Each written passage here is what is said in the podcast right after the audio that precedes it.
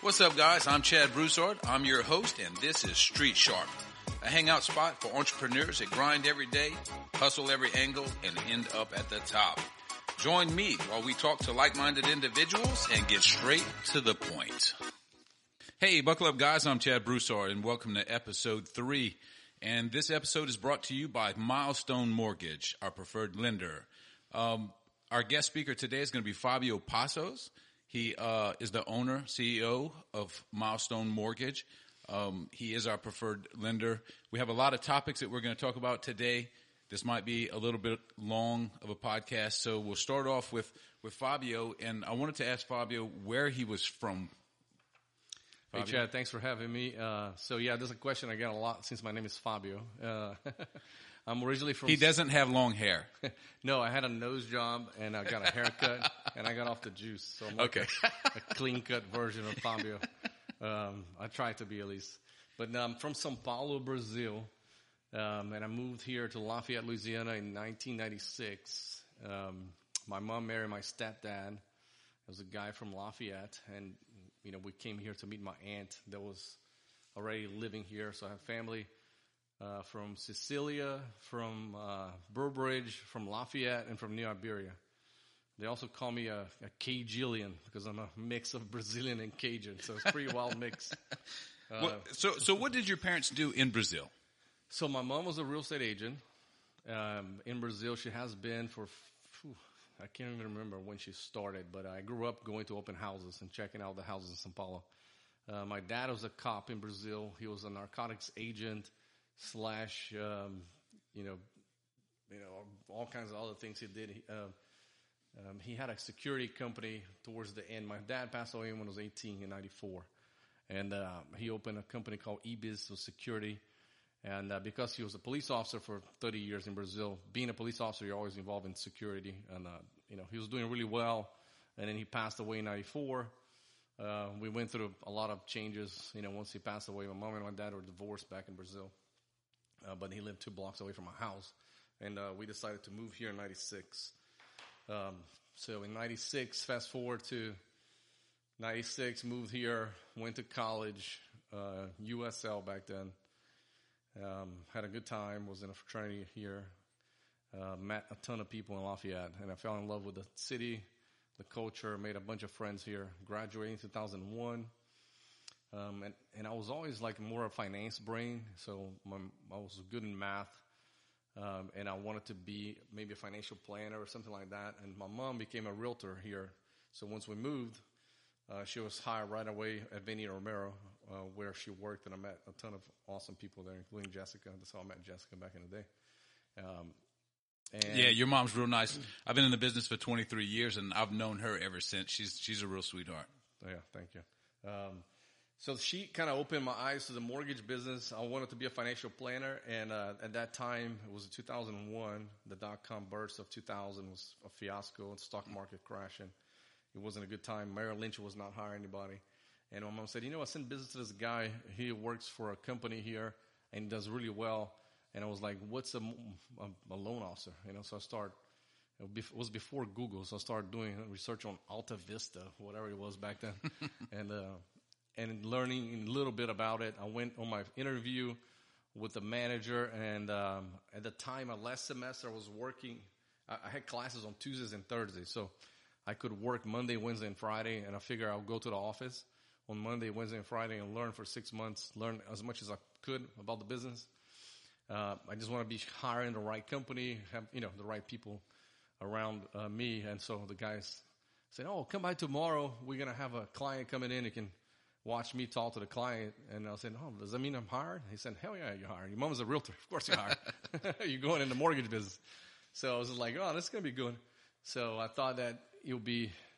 I'm getting business from my mom, and I'm getting business from 150 other agents that work with her. Right, right. You know, because she has a I'm great gonna- reputation. I'm gonna go, you know, slide right in, and, and it wasn't that easy at all. I got one realtor for a long time. Was that mom? it was mom, yeah. and then I had to hustle my second one and third one, and went from there. But uh, you know, it was uh, the mortgage business. You know, it was a pretty wild business, very stressful. It's like a hot potato, and you're always have to deal with people stressing out of delay in closings, contracts, real estate agents, appraisers. I mean, you name it. Um, but it's a very rewarding career. Um, and I'm blessed to, to be, you know, in, to have been introduced by my mom because she knew the business. And I jumped right in and I love it. And I've been in the business since 2001. 2001. So you've seen it all. You've seen a lot of ups and downs. Lots of up and downs since then. You know, back in the day, basically you had to have pulse and, uh, and, and you could qualify for a mortgage. Oh, I remember those days. You, you, I, they had people that show up to the closing very questionable. Yeah. You could fog a mirror, you're breathing, you could qualify. Yeah. So there was a lot of shady people in the business. 2008 and washed out a lot of people from it. Uh, so in 2001, I worked for a company for three years. Then I was invited to manage a new company that was coming in from Covington to Lafayette. Um, I did that for a year and a half, and as I'm managing the company, the owner barely had any experience, didn't know much about the business, and I was like, you know what? If I'm gonna do this for somebody, I'm gonna do it for me. And um, so it was a great guy. We were still friends. Actually, I just financed his house a few months ago. He called me for his loan. Oh, nice. Uh, and I always believe in leaving doors open when I leave places. Uh, and we we always had a good relationship. Um, then we I partnered up with a f- friend of mine from Reds at the time when we just talked about it, you know, working out about how we're gonna you know do this and that in the mortgage business. We ended up partnering up in 2006 and had a partnership all the way until 2015. It was great. We built a, a great team in a mortgage business here in town. In 2015, we kind of parted ways and kind of went in different directions in our lives. That's when I got introduced to coaching and uh, I wanted to kind of I want, I, I want to get to coaching a little bit a, li- a little bit later, um, because that you know that's that's a big thing to give back. yeah to definitely, coaching. and that's that's when this kind of started, and it kind of pushed us apart a little bit because I wanted to do a few things and he didn't. Um, so in 2015, I decided to part ways with Family First Mortgage and open, I sold my shares uh, to my partner and started a branch of, of mortgage financial services here in Lafayette. Uh, it was a totally different setup. It was a retail setup instead of a wholesale setup. So, so in our last last podcast, we did cover wholesale, and a lot of people don't understand the difference between the mm-hmm. two. Can you tell us the difference between the two different mortgage companies? Definitely, yeah. So a wholesale setup is is basically a mortgage broker that has a relationship with multiple lenders. So think about this, and when you walk into Milestone Mortgage, you walking into 50 different banks through me. Okay, so I'm going to be your loan officer, and I'm going to shop around for you.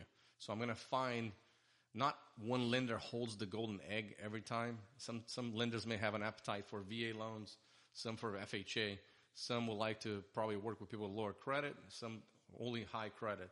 So not everybody wants to do the same thing over and over again, you know. Uh, and, and that's a disadvantage if you're only walking into one bank. So if you walk to Chase Bank right now, they only offer, you know, a certain number of programs and whatever fits their criteria, not yours. So if you have no money down or and no good credit, they may say, hey, in the chat, you don't qualify for a loan. Hmm. Where if you walk into my office, I'm going to have a guy, a lender that can do that, and a lender that can do 20% down, 800 credit scores. I'm going to have pretty much everything. And because we get a lot of, most of our business from real estate agents, I don't get to cherry pick that I only want to work with people with good credit. Mm-hmm. You know, I, I get to, I got to find a place for everybody that Jessica refers to me, whether, you know, the good, the bad, and the ugly, whether they're slam dunk financially or not, or whether they need help with their credit, and maybe they don't qualify now, but six months from now.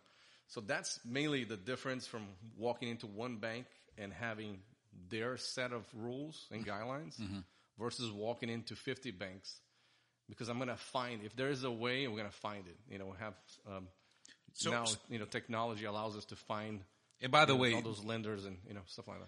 by the way, Fabio did do the mortgage on my home as well. So that's just saying. Um, what, uh. How long have you been a wholesaler? When? How long has that been going on? So a family first mortgage, we were we're a wholesaler the whole time from uh, 2015, no 2006 when we first started, and then we changed from we were on our way to becoming a lender, and what's called a mini core setup where you find you fund all your own loans, but you still get the loan underwritten by the lender. Uh, so there's a there's a, a hybrid of a mortgage broker that's called a mini core is before you get to be a big bank or a big lender, you're a mini core. It's a great setup, but lately, because of the volume in business, um, it's kind of falling apart a little bit. So a wholesale setup is better now than it was. Uh, you know, mini core will be better in theory, but right now because of the high volume, the wholesale setup is better. We'll become a mini core and milestone mortgage when we need to. Right now, I feel like this is not the right time to change the chess pieces when everything is running really fast. You know, you got to keep keep the, the wheels on the bus, basically. You know? Okay, so so we'll get back to the coaching part because that, that's a lot of information. Um, when did you get into coaching uh, other mortgage companies, other mortgage, uh, you know, people that, that are involved in that business? Yeah, so in 2015 is when I first got introduced to the core training. Um, What is the- core training? The Core Training is a coaching company that, that trains loan officers across the nation and real estate agents. Um, they're owned by a mortgage guy, a couple of mortgage guys. Uh, they're based out of North Carolina, and they, they have people from all over the nation. They basically teach and share the systems they need to run a business efficiently, you know, to make X number of calls, teach about prospecting, um, creating a, a, a good plan of action from beginning to end on the process, um, follow up calls for real estate agents, builders, how to develop uh, preferred lender deals with builders like we have. They pretty much share a lot of information from top producing loan officers and realtors across the country. So one of the guys, the top realtor, for example, you know, sold 650 transactions, a guy out of San Antonio. You know, how, how can one realtor sell 650 houses a year? So there's a way, there's a system in place where you have to put teams in place. You have an LP1, LP2. There's a whole structure that we learn in the core training. I was the only guy in the state of Louisiana uh, throughout the whole time. So I always walked around the conferences asking if there was somebody else from Louisiana. And um, I've never met anybody in level three in Louisiana. I don't know if they, they have it anymore. I graduated a, a year and a half ago, and I haven't been back yet. But I stay in touch with everybody and And do the homework. How do you, how do you find that that coaching other people helped with your business? Well, uh, you know, honestly, it changed my life. Uh, just the putting the systems in place. I was going through a changing partnership, a changing setup, and and and how can I produce this much business and have a life, be a father, be a husband, uh, you know, just how can you do all this uh, and and just live without just working 24 hours a day?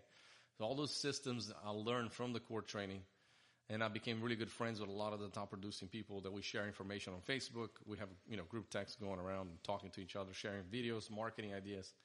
Um, that, that's what I learned from the core training. And not only that, actually they do a, a personal budget. They teach you how to save money and what percentage you need to save from what you make from your net income, not from your gross income. It's detailed information. You have to actually, as a 43 year old, I had to submit homework. And, and I, I've never liked homework my whole life. So that was the painful part for me, but it really taught me how to manage money better, save better, how to be a better husband.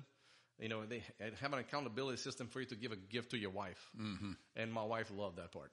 Oh, the gifts, yes, yeah. We, we've, we've, so, you know, it's like it's, it, it, it covers everything from being a good loan officer, having a good system in place, uh, having raving fans, for example, and how to teach, you know, your staff on how to run a business efficiently and, and care for the clients. Um, you know, between so, there's so much that, that goes into it, and every six months you have a different coach, and they kind of put you in a class with similar people in similar productions. You know, uh, so so even you at know, your level, and I understand that last year with a was a huge growth spurt for your business. Yes. You're still involved in this coaching and also learning from it. exactly. And so you've told me we talked Mm-hmm. the other day, and you told me uh, something about more growth, Mm-hmm. and you told me that you're looking at expanding your business to other states. Can you tell us a little bit about that? Yeah, definitely. So one of the things I learned uh, through hanging out, you know, they, they say in the core training, if you want to fl- uh, fly, you know, if you want to fly with eagles, you know, you need to hang out with eagles. Like you got to soar. If you want to soar, you need to fly with eagles. So I, I figured out that there's a lot of eagles hanging out in the core training. Uh, uh, uh, what do you call it? The summits. They call it summit. They have twice a year, and uh, I I learned so much from those guys. And I learned that making an X number of dollars, which, you know, for a while you work and you're making good money and you think you hit the, the top of the mountain until you go hang out with some of those guys and you realize they're doing the same thing you're doing. They just have a better system and they're making ten times of what you're making, or or more. Humbling, right? a month. You know, like so, add a zero to what you think you're making, and you get, your head's getting big because you're making, you know, this, and you go hanging out with this dude right here that makes ten times of what you're making. It does the same thing.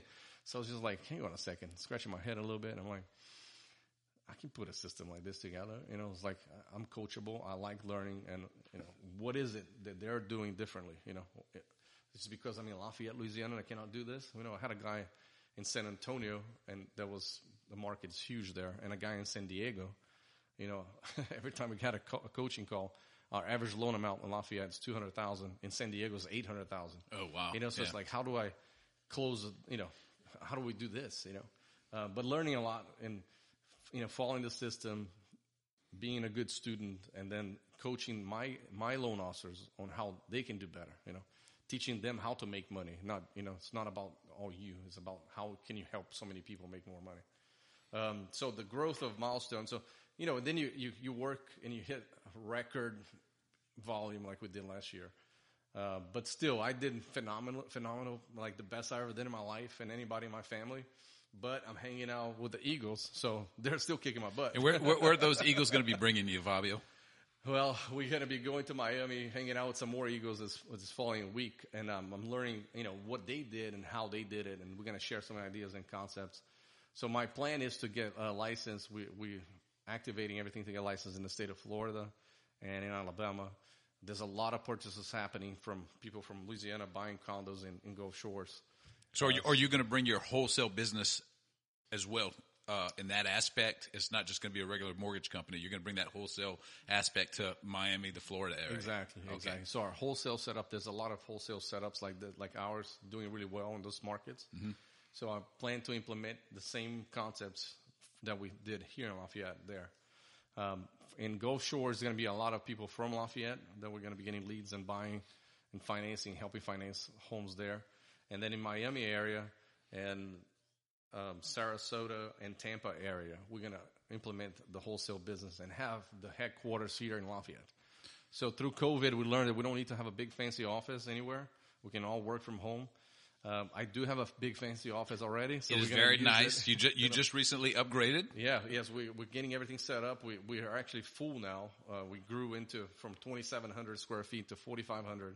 And, and you filled that filled up. already. Yeah, yeah, So yeah. I believe in build it and they'll come, and it, that happens every time we do it. Um, so we're gonna run our processing team and, and eventually underwriting team here from Lafayette, and and getting business from all over Florida.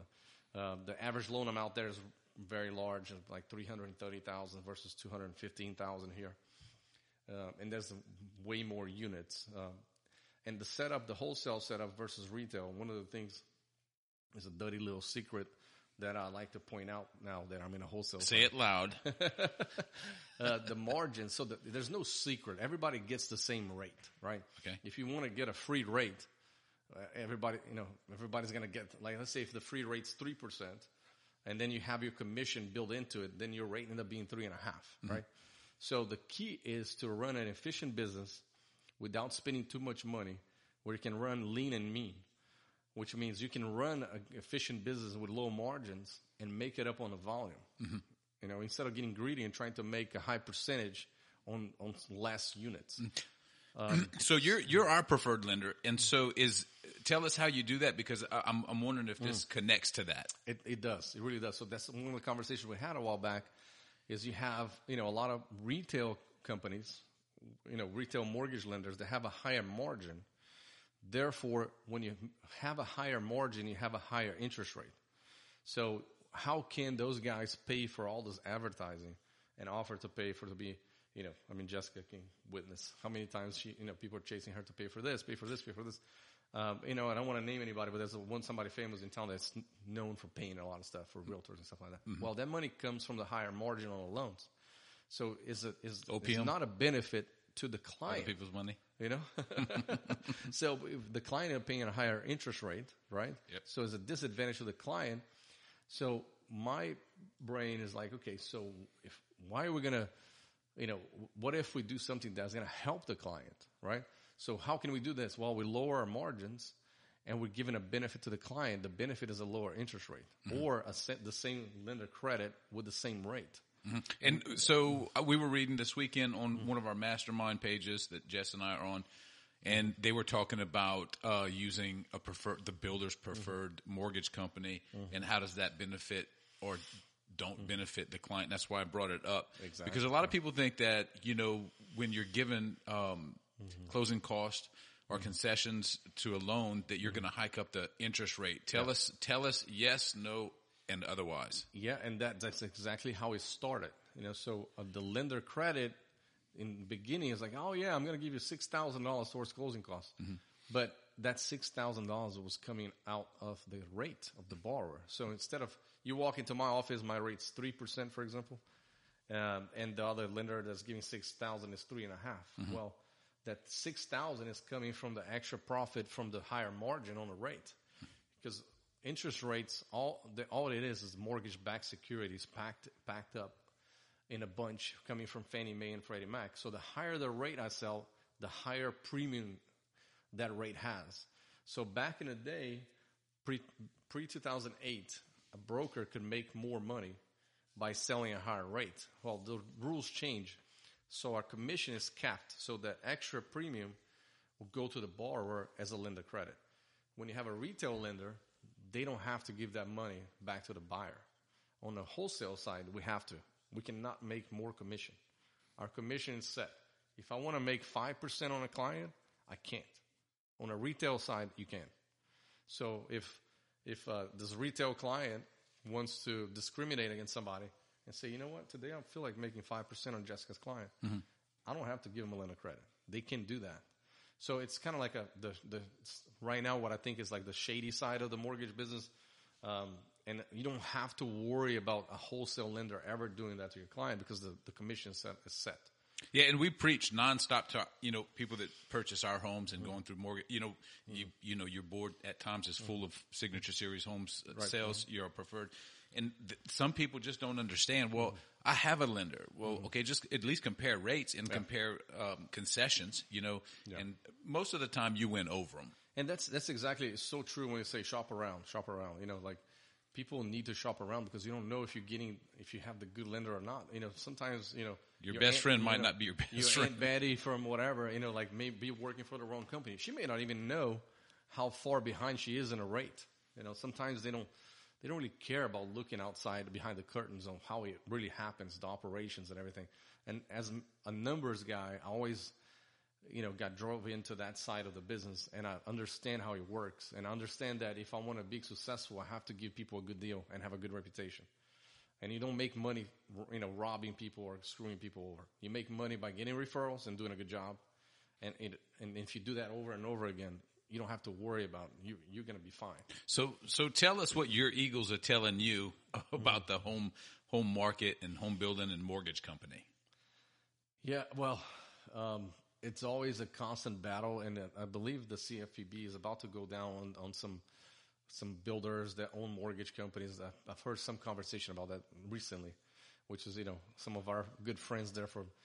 Uh, I don't know if I can say it where they're from. Again. Yeah, we're not gonna we're not gonna say any names. We But, uh, you you can say they're famous here in Track? our, in our circle. Yeah, and we're not talking about track Well, stars. They, they want to own everything, right? And Right. so I always tell my clients, I said, look, there is a there's a reason why um, if you if you divorce, you should have a different divorce attorney, you know, than than your husband and your wife. You may not want to have all your eggs in one basket.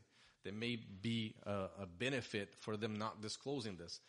There may be a benefit for you to choosing your builder's lender that you don't know about, and also choosing your, your builder's title company. What if they want to hide something in the title? What if there's something wrong with the subdivision? What if they didn't get a permit and now they're covering her up on the title, but they're owned by the builder? You know, so it's Oh, that's a very good point. I've never Isn't- thought isn't- about that. Yeah. isn't- that could be a monopoly, right? Yes, There's a reason why certain condos could only be closed by this title company and not by this one because they're covering up mistakes on the title. So there's a lot of stuff that could happen behind the scenes, but if you have two separate entities, then somebody's going to raise a flag and say, "Hey, I don't care about you know, like we do business because we do business ethically, Right. Not because you're paying my rent or I'm. Oh, paying. Oh, no, right, rent. right. So You like- help our clients. That's the biggest thing for So, us. But when you have everything under the same roof, is anything going to leak from that? You know, I don't think so. Is that house really worth this? If the appraisal is working for the mortgage company that's owned by the builder, Yes, I You know? got you. I got you. You know, there's going to be some shadiness going on because they're all in the same pot. They're all owned by the same entity. And that's what people don't really understand.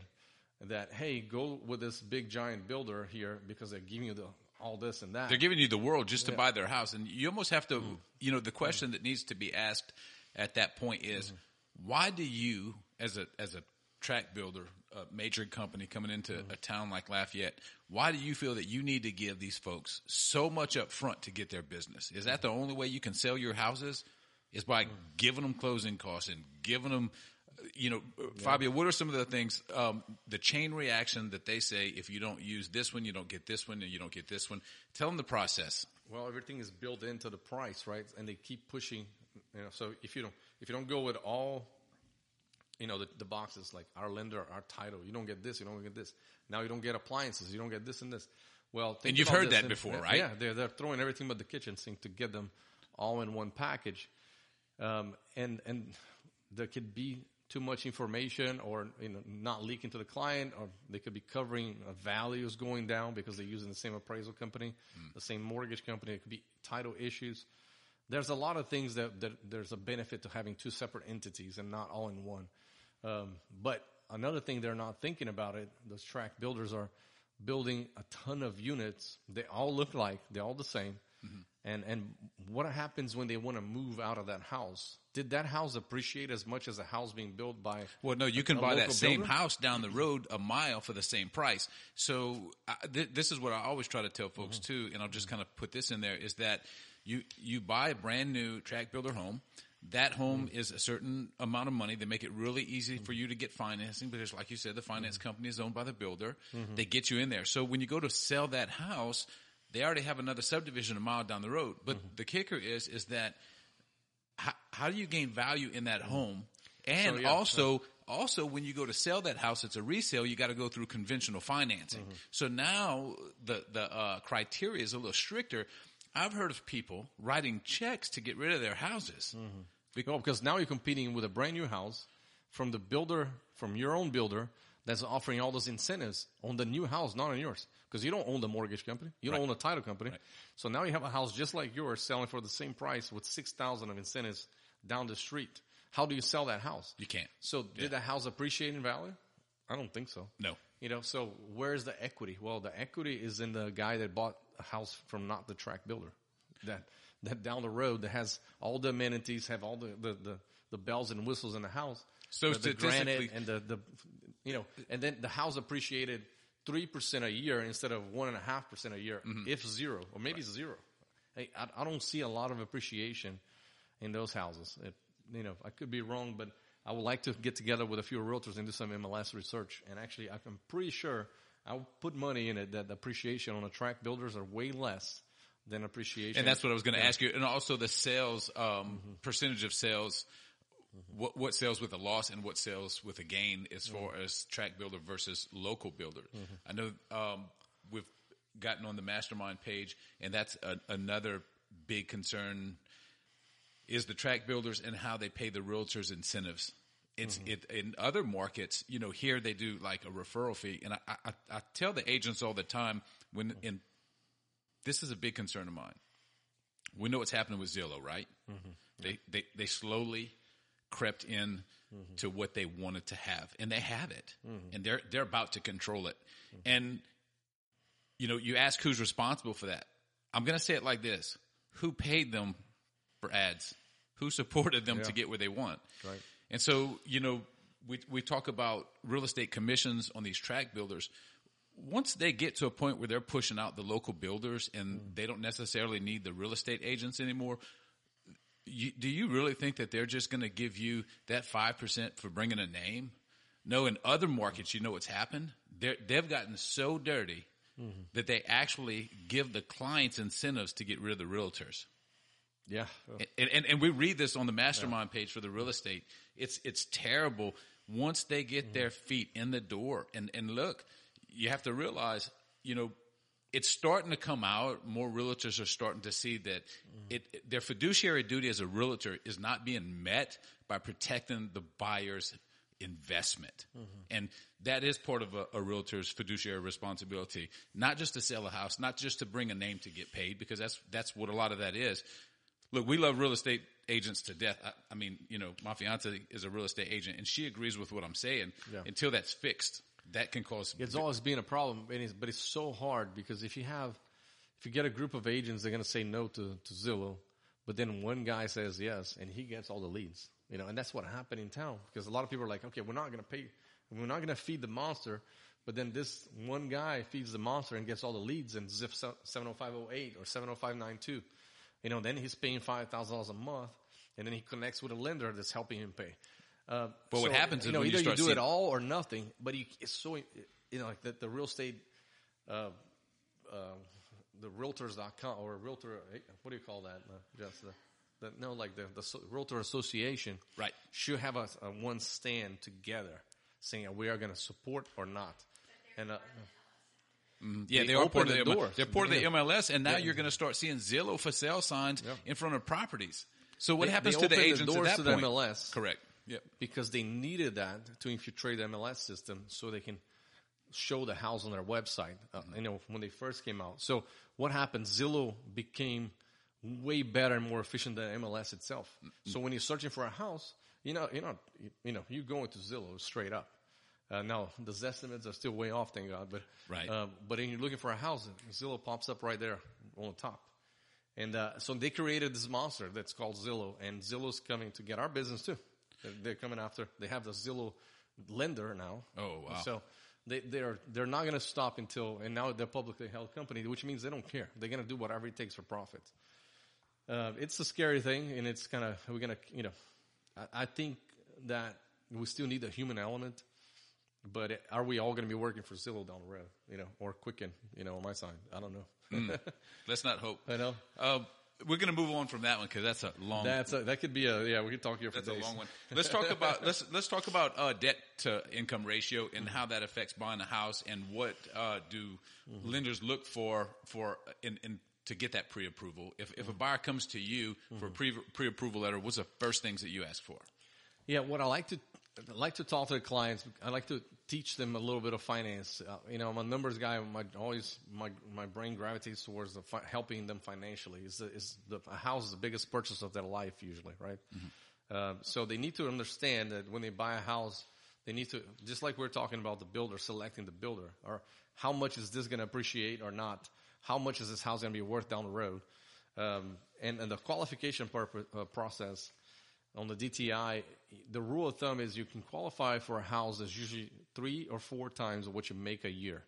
So if you make, let's say, fifty thousand dollars a year, you qualify for a house that's you know anywhere from one hundred fifty to two hundred thousand. So to keep it real simple, when you want to go look at a house and you have a let's say a, a, two nurses that got married, you have two nurses that make hundred thousand dollars together. They have two kids, so they make a hundred grand together. They can qualify for a house with three to three fifty. Will be a good number for them with low interest rates like they are now, maybe a little bit more. You know, normal rates are 5%, five and a half. You know, we're locking people today. What's your lowest interest rate that you have locked in to date? Today on February 21 or 2021, I like to mention the date because the things change so fast. Right. The best RD rate that I closed was 2.375. Wow. The best VA rate that I could close was two and a quarter. And the lowest conventional loan that I closed was 1.997 on a 15 year fix. So yes, one point something. Yeah, I'm speechless. I, I don't know I what actually closed. I closed one Friday at 1.99. Um, you know, for a realtor, a friend of mine that you know, of course, we close a lot of the realtors because they know who has the best rate, right, Jess? yeah. Well, e- even me. Look, I You know, like when you look at my pipeline, you see realtor friend, realtor, Realtor friend, friend. builder friend. You're like, hey, they, they know the secret sauce. so it's a, it's an honor and a pleasure. And also I say, hey, I'm going to hook you up with a rate, you know. No, that, that's a huge that's a huge compliment for your peers to come to you and say, "Hey, Fabio, you work with our clients every day, and we're satisfied enough to have you do our financing for us." That's a huge statement. How, how do you feel about that? Yeah, I feel, yeah, it's a good feeling. You know, I had a build uh, a realtor that's a good friend of ours. Of course, I'm not going to name any names, but if she hears this podcast, she knows I'm talking about her. Um, she uh, said, um, you know, we, we are set up with a retail lender that pays for our advertising here, but uh, I'm going to refinance with you. Don't tell anybody. Okay, so no pictures on Facebook, no nothing. You know, she knows who she is, but she she's the one that got that one nine nine seven. And uh, you know, I asked her to come to the office, take a picture of the certificate. She didn't show up yet for some reason. But anyway, we'll finish kidnapping her from the retail side. Snapshot it and send it to me when you get it. Just joking. Yeah. Uh, let's see. Any tips for buyers once they get pre-approved? What to do and what not to do. Now we do know, you know, everybody wants to buy new furniture, drapes, TVs, uh, and stockpile it for when they get their new house, right? Yeah. So when they close, they have all new stuff. Ups and downs of that. Well, what I, you know, people need to understand is that qualifying for a mortgage is, is proving your ability to repay the loan. That's all it is. So you're submitting documentation that proves that you're able to qualify for this thousand dollar mortgage this two thousand dollar mortgage.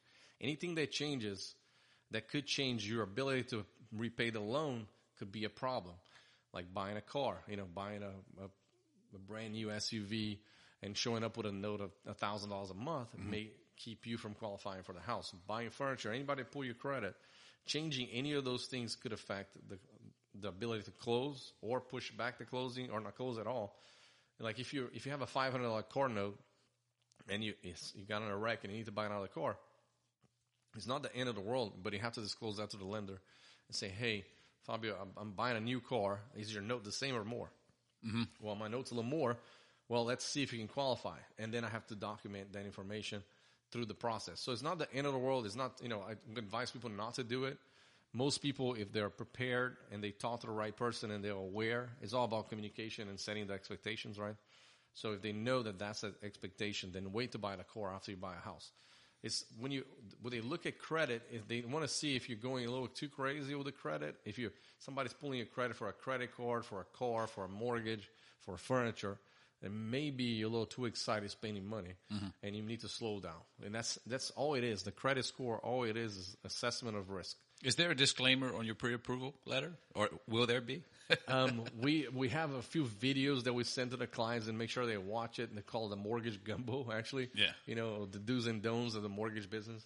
One of them is not changing anything financially or your payments. Don't quit your job. You'd be surprised. Some people quit their job before they close on a house, and they're like, "But I'm going to find another job." I said, "Yeah, that's fine. You'll get approved when you find a new job." Because you know, what if it takes a year to call to, Right, to get right. a new job? Right. You know, and if it's not in the same went through that a industry, what if it's not in the two years of the We same We went through industry? that a lot lately uh, with the oil field industry since 2015.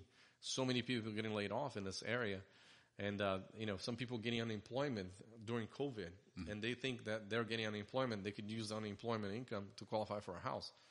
So it's it's about setting the expectations and having a conversation.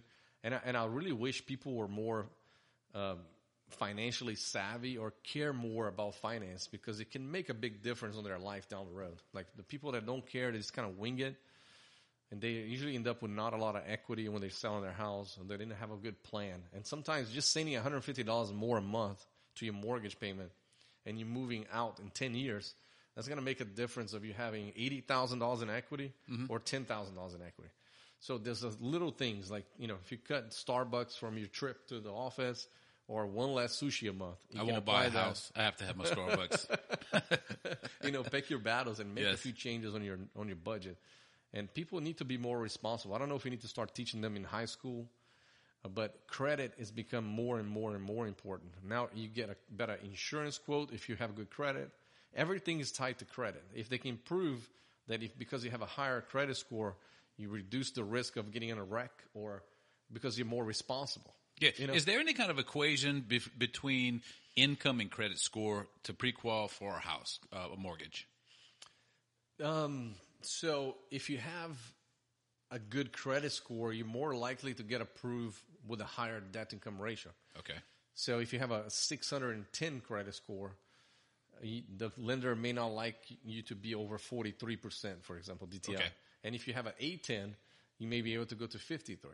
So uh, the system tells us when we run the approval through Fannie Mae or Freddie Mac, um, it tells us if, if they approve the loan or not, and if they don't approve, why the debt to income ratio. So a good credit score can help you get approved for more house. So there is there is rewards. Also, also you get a lower interest rate, so so your payment is less. You know, so having a there's a dollar amount, and I can figure out like a, high credit score is worth a lot of money nowadays, Right. Because it's going to help you financially with everything: buying a house, buying a car, insurance, life insurance, everything, basically. Let's talk a little bit um, about people that are um, self-employed. How does that affect the mortgage process? Uh, successful people, you know, successful people run businesses. They have more debt than probably what they should because they have to personally guarantee these things. Um, sometimes it's hard for, for a successful person. We could pay cash for a house. You could pay cash for a house, right? But, you know, cash is king. So that's not the right business move to do. So how, how do you maneuver and manipulate around that? Yes, that's a good question. And nowadays with COVID, self-employed people are getting, you know, kicked in the chin, basically. Right. Uh, it's terrible, and it's. I mean, I wish there was a better option. If I could go back and, and work in the in the background of the mortgage-backed securities, I would create a program specifically for self-employed people, like we used to have. But what happened in, before 2008? People took advantage and committed, you know, fraud with those programs. But back Tell, in the day, t- tell us, Yeah, you, you had no. told me the story about people buying second homes. So uh, give that example so people understand. So back in the day, you had a rule of self-employment that was you have to put at least ten percent down and have a certain credit score, which is about seven twenty, which is good, not great. It's it's a good middle, you know, credit score. But if you had those two things, you had the ability to save ten percent and have a, maintain a seven hundred twenty credit score, you could, you are eligible for a stated income program. A stated income program are, was created orig- originally for self-employed people. So why? Because self-employed people are a little can get a little more creative when they file their taxes. Therefore, you may have a builder that makes.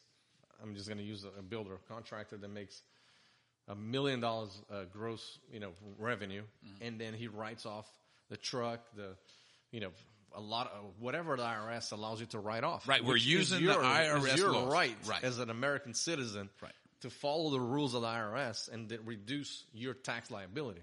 So it's great, and I recommend that everybody does it. It It's only a problem when they come talk to us lenders because now, in, in to the IRS, you're not making a million. If, if this is how it works, if if it costs you nine hundred thousand to make a million, then you made a hundred mm-hmm. But if it didn't really cost you 900, if it really cost you five and the other four are like little fluff numbers, then that's where the self-employment program would come in and it was awesome. But it was taken away because people took advantage of it. But that's a program that we need back and we need back fast. Do you find that um, mortgage regulations don't work well sometimes with tax laws? Yes, definitely. Yeah. They're, they're kind of contradictory It's- against each basically other. Basically, the rule is whatever you show the IRS is whatever we can use to approval. Mm-hmm. So uh, there's a few things we can add on, depreciation, mileage, and stuff like that, but it's not much. But back in the day, that that program was only for self-employed people. Mm-hmm. So what happened is the fat cats of Wall Street got greedy and started changing the programs. So that program one day was eligible for non-self-employed people. Well, if you're not self-employed, why can you show what you really make? You know, if you have a W two, it's pretty easy to see what your income is. Why is your tax return different than your W two, unless you're doing some shady, right? Well, one time the the the, the rep from Chase Bank, uh, Chase Mortgage back then, which was a very very uh, conservative lender back in the in, in the 2007 days, he walked in and said, "Guess what we can do today?" I said, "What's up, Carl? What, what, what can we do?" He said, "100% financing, stated income, down to a 620 credit score." And I was like, "What?" I said, "Why?" He said, "Oh, this is so awesome." I said, "No, I don't know if it's necessarily awesome. This is a program. First, if you if you make good money, you're self-employed, you make good money, and you're able to save 10% and, and maintain a high credit score, therefore you're making money and you can afford to pay the mortgage, right? Mm-hmm. Well, why would I have to hide your income and then you don't have any money to put down on a house? Down to a 620, which means yeah, you may or may not be very responsible financially. Right. Mm-hmm. But they wanted to sell the mortgage-backed securities, and we all know what happened in 2008. Yes. But yes. you know, then the Chase said, "Oh, mortgage brokers are the bad guys." Well, I didn't create a loan program. I just sold the heck out of it because I could. Right. I said, "You created a program where we can put pretty much anybody that has pulse in it."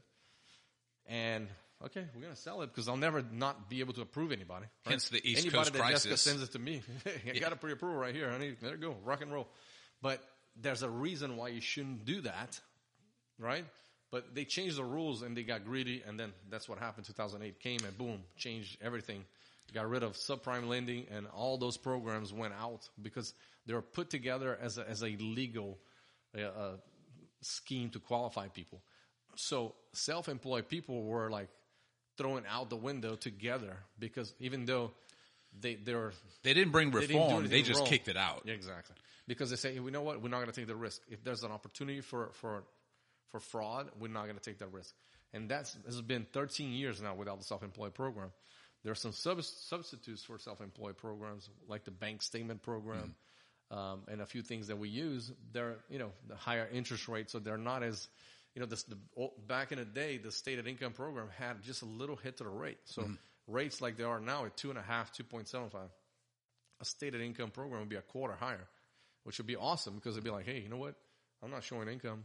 You know, this year we did great, and I didn't, I sh- mm-hmm. but I had an opportunity to to write off all this, mm-hmm. or I purchased this much equipment for my business. I'm showing a loss, Right. Right. So they're not committing fraud to the IRS. It's things that happen when you're self-employed that may keep you from buying a house. You Right. may have a great year, but if you're in an oil field business, you're able to write off two million dollars in equipment that you had to purchase.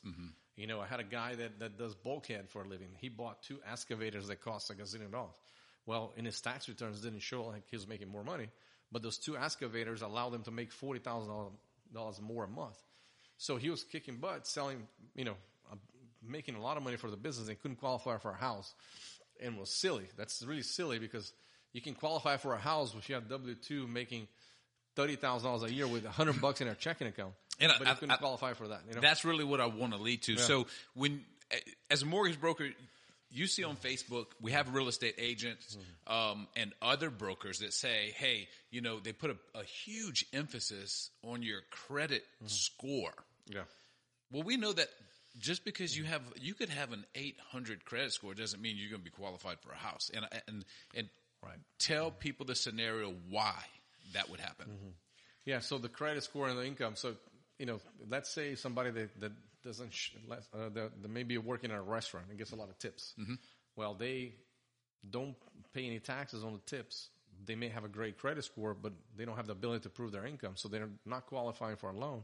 You can have an 800 credit score, but if you only show that you make $500 a month, and you're only going to qualify for a note of 200 bucks a month. Right. Uh, on the other end could be somebody that makes, you know, $500,000 a year but has a lower credit score.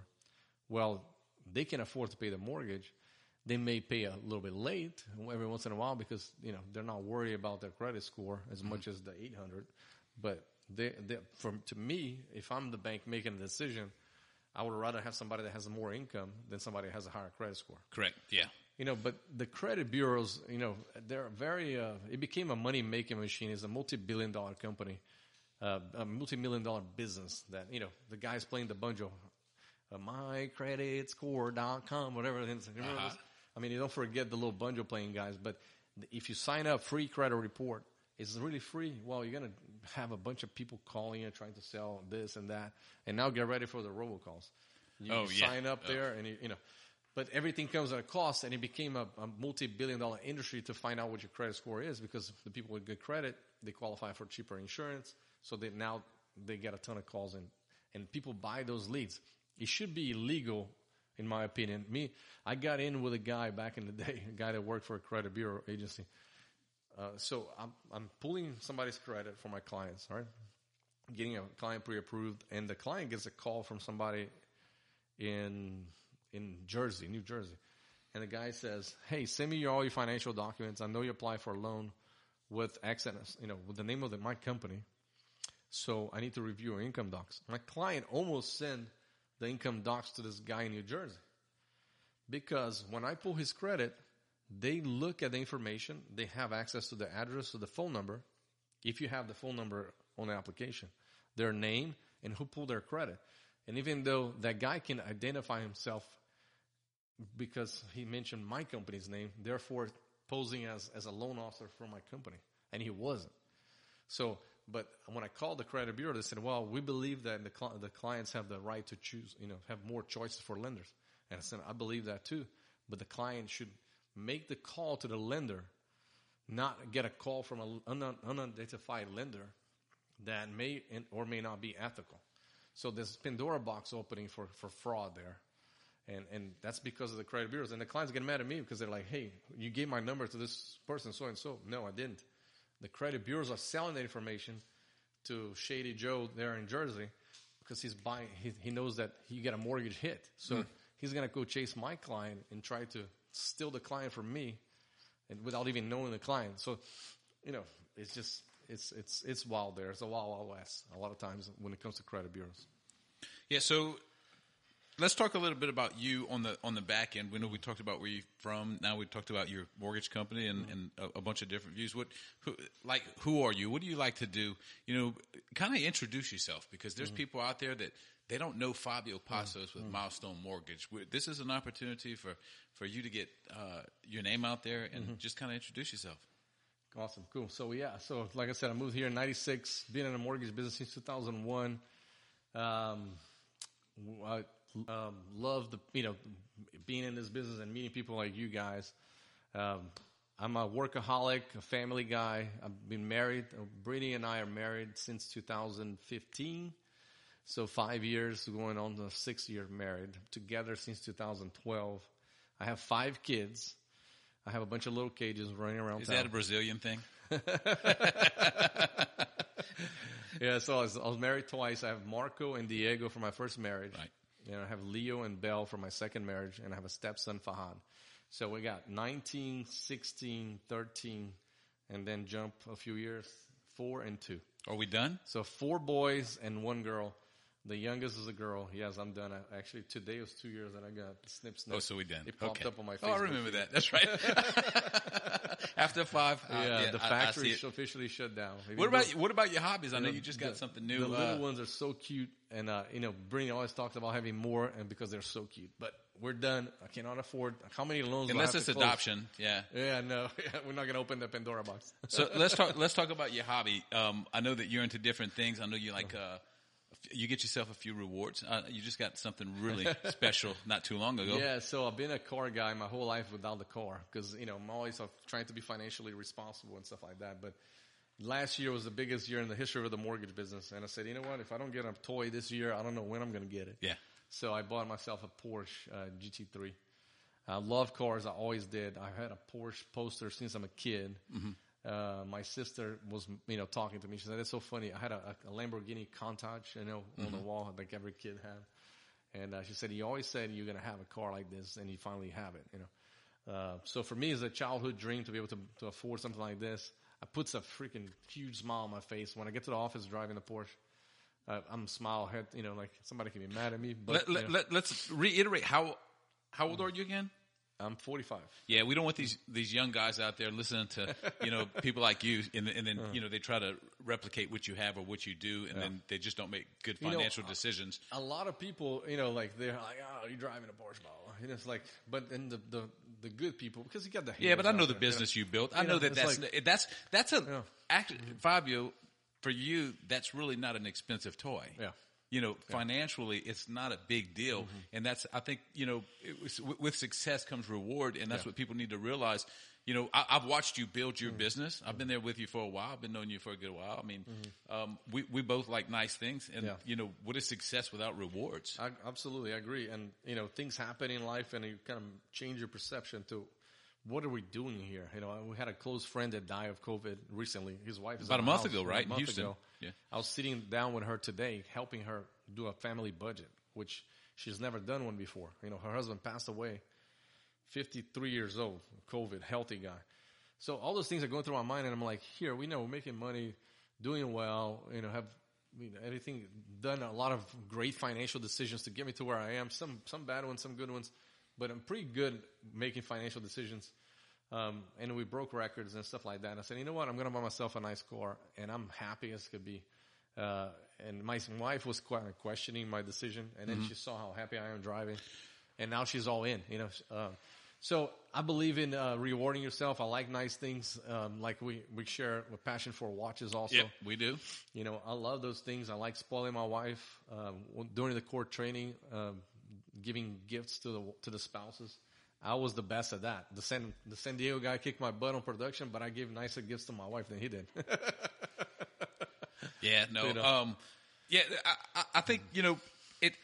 Get rewarding yourself. It gets you to that next goal. It's like, what is your next reward? I'm I'm very goal uh, oriented. You can see the vision boards behind me. Yeah. um, I've got vision boards for subdivisions. How many lots in each subdivision? And you know, it's it's if if you can't see it, you can't. You I can't, really believe in that. I really believe in a vision board. I'm super visual. I put everything in front of me. I have a vision board now with a, a condo on, on the top of the Miami Harbor. I have a vision board for you know the uh, the GT3 collection that I'm going to have, the Rolex collection that I'm going to have, and, and and it drives me to want to get up every day and make it happen. I don't know what it is that you look at it, you set the goals and the vision, and it happens. It does happen. You know, it shows up in your garage. You know, I drive a Range Rover. I looked at it 5,000 times at cars.com. And guess what? It showed up in my garage. The Porsche showed up in my garage. So I'm like, you know, I'm going to upgrade my vision board to a few things. Right, I, I can come do that for you. I can. I, I- I need a few things. You know, I think, uh, you know, I don't, I don't, that's, I don't really have a lot of hobbies. I don't really, you know, we're always busy with the kids. Um, I don't go hunting fishing. Yeah, it took me a couple days know. to get you here because yesterday you took the kids to Yeah. to uh, Court Ranch, and then today you took them to uh, Soccer game soccer and- gump, and jump, jump jump zone. zone, and dinner. And You know, we're going to Miami Wednesday, and, uh, and my wife and I wanted to spend extra time with the kids. They're gonna stay with my mom. We're blessed to have her here in town, and my sister doesn't have any kids, so they call her Chiafa, and they love being with, with them. Like they absolutely love going to sleep there. So we kind of, you know, spending extra time with them, letting them sleep with us in the bed.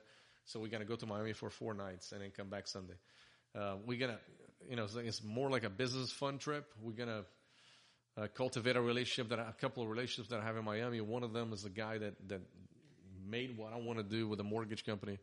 Started as a broker, took a leap of faith. Now he's a nationwide lender. I don't know, closing a gazillion loans. I can't even too many zeros for me to comprehend. But we're gonna eat dinner with him and his wife. Um, super nice guy. We'll be friends. Uh, he's a uh, grew up in Baltimore. Hustle his his own way. There's nothing given to him. Everything he has, he earned it.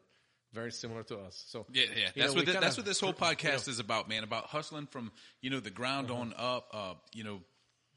Every angle that you can get at, every, every little thing that comes your way, these vision boards, making sure that every day, you know, I'm, I'm updating them. If a new subdivision Yeah. comes up, new meetings we have tomorrow. We have a, a great meeting coming up with uh, a, a local developer where we're securing another subdivision, you know, for, for our future builds. Um, so I, I think we're reaching our time. We're, we're, we're pretty up there. I think close to an hour. Um, Definitely. Fabio, man, thank you for coming and sharing uh, your experiences and knowledge, and hopefully that other real estate agents could use this uh, podcast as a tool to, to learn because that's what this is about. We want to share Mm-hmm. the things that we've gone through with the public. Um, this is our way of giving back. You have that mentorship. We have a, we have this podcast. It's it's a release. That's and awesome. um, Yeah. No, thanks for having me. This is a great opportunity. You know, if you need anything, call me. You need a loan, call me. What's your 349 number? loan? What's your- 349 loan. Pretty easy. Need a home loan? Call 349 loan or text 349 loan. Milestone Mortgage is milestonela.com. That's our website. Uh, we love helping people. You know, we always, you know, our, our mojo is always do the right thing, show people you care, and do the best. You, do your very best. Uh, we try to do that every day, um, and that's how we get to meet great people and maintain great relationships in a business like we have. you know. All right. So today's uh, podcast is brought to you by Milestone Mortgage and Fabio Passos. And all, as always, grind every day, hustle every angle, and end up at the top.